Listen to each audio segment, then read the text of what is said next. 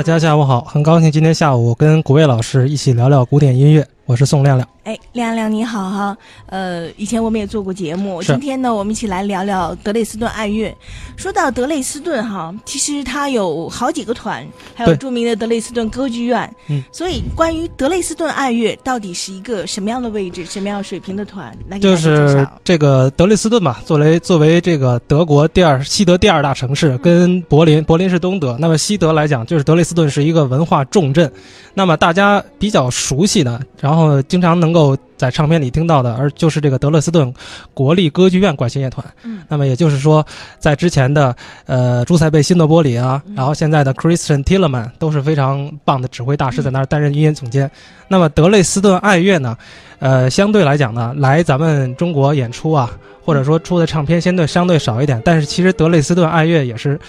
德累斯顿非常著名的一支交响乐团，嗯，那么历史上呢，有很多的指挥家呀，这个演奏家曾经跟这个乐团合作。那么比较，这个有名的，就上次德累斯顿几年前，呃，爱乐几年前来的时候，就是那个布格斯来带领这个乐团演演演出的音乐会，就是非引起了轰动。那么 这次呢，是他们的新的音乐总监迈克尔·桑德林来带领乐团来表演音乐会。嗯，大家可能就是刚才你说啊，我们也提到德累斯顿有。几个不同的团在实际上非常的有名，所以刚才我就说大家会有混淆。但是呢，德里斯顿爱乐到底是一个在世界乐坛上是一个什么水准？德里斯顿爱乐来讲，应该来讲就是说在。德国吧，就是因为历史和历史的原因，分为东德和西德。那么西德呢，就是像柏林爱乐呀等等一些非常著名的一些乐团，他们的那个声音呢是啊比较的通透，比较雄壮，比较有德国的那种霸气。而德累斯顿爱乐，包括德累斯顿国立歌剧院，还有像莱比锡等等这些西德的呃这这些东德的乐团，东德的乐团呢，呃相对来讲他们的声音叫相对来讲要醇厚，更加甚至有一点点。灰暗，更有德国的那种传统的那种感觉。那么，作为德累斯顿爱乐呢，应该来讲，在德国也是一支非常活跃的乐团。而且呢，他们的演出、他们合作的艺术家和他们所出的唱片的质量都是非常之高。那我们这里呢，就来听听他们演出的曲目之一。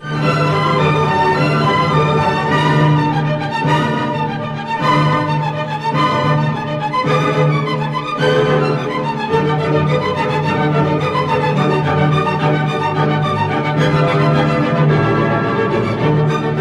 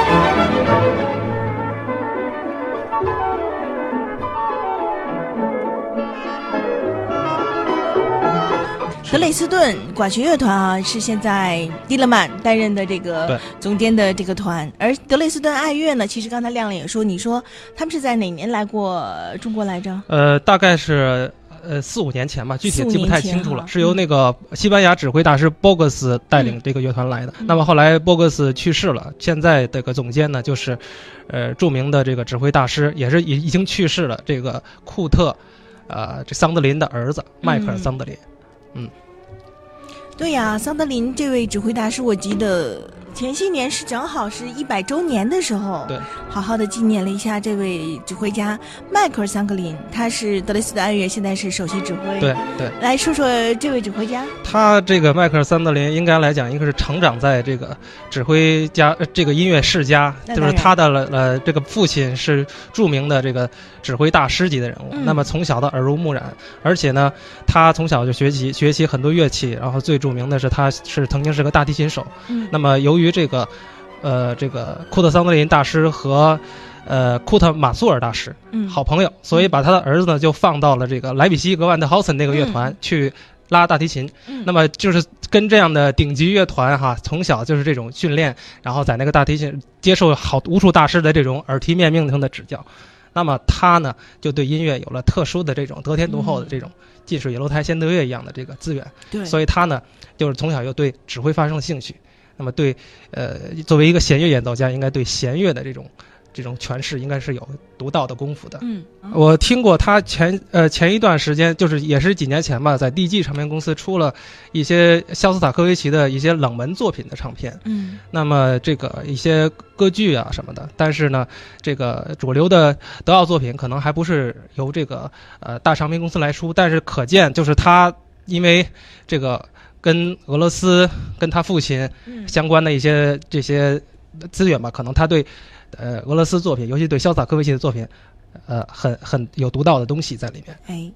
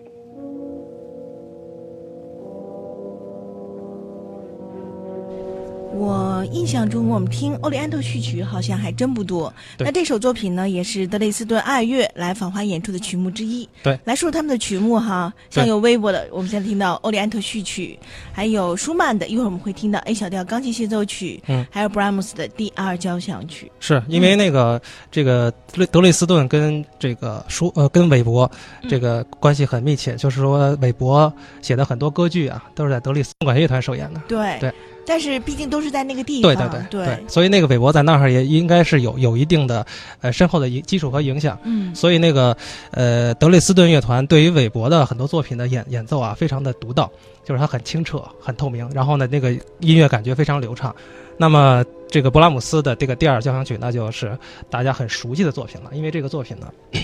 演出很具有效果。对于这个德国乐团来讲，他们演奏勃拉姆斯的作品，就是声音 很醇厚，嗯，然后呢，那个音音乐的感觉非常流畅，就是说，尤其在这个东德的乐团演奏勃拉姆斯，他们是有一种特特殊的一种魅力和深邃在里面。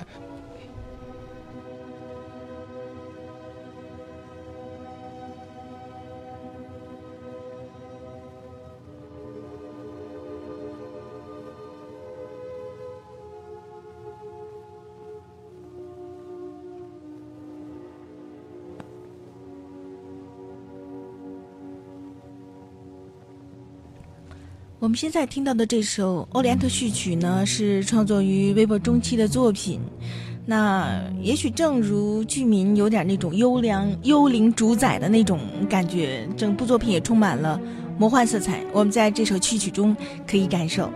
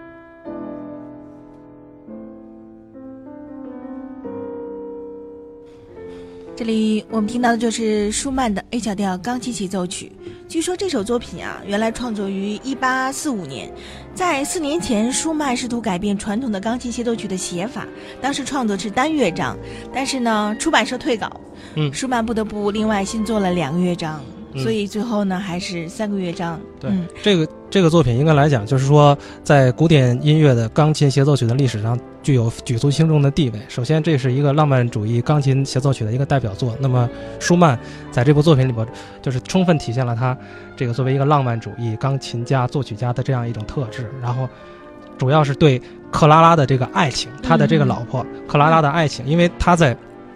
教克拉拉在弹琴的时候，克拉拉岁数也不大，很小，在他们家，然后呢，等于是和跟一个小姑娘在在在交流，这样，所以第二乐章那种富有浓浓郁的这种对话的这种节奏和这个充满爱意的旋律，就像这个一个哥哥跟妹妹的对话一样，非常非常的温暖。嗯。然后呢，那个这个这个作品呢，又又有很多舒曼他后期的，比如说他可能这个精神也出了问题，最后就是得了精神病了。他的那个有一些创作的一些手法呀，非常的自由，或者说有一种非常呃怎么说呢？呃，后边的这个精神呃出现问题的那个那那那那种精神性的那种音乐的这种迸发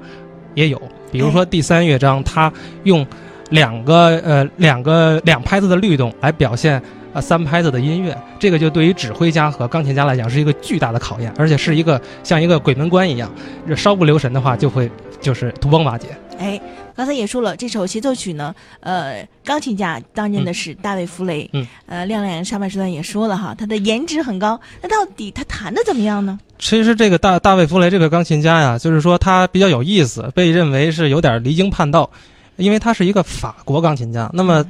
咱们会认为他演奏法国作品应该是很积极，嗯或者说是应该味道很味道很纯正，嗯比如说拉威尔的作品、德彪西的作品。嗯但是呢，这位这位钢琴家呢，却出道以来特别对德奥音乐特别的情有独钟。然后他录制了很多巴赫呀，嗯然后最近也录了舒曼的一些唱片。对德奥作品，他就是演奏的频率非常高，这也是可能是认为他对自己音乐风格或者说演奏特点的一个把握。嗯，看来这场音乐会可能也有朋友冲着他，不管是本人的颜值还是音乐上啊，可能会想去听，因为他也近期也是比较红的钢琴家，是在国际上哈。这次我觉得，嗯，桑德林，嗯，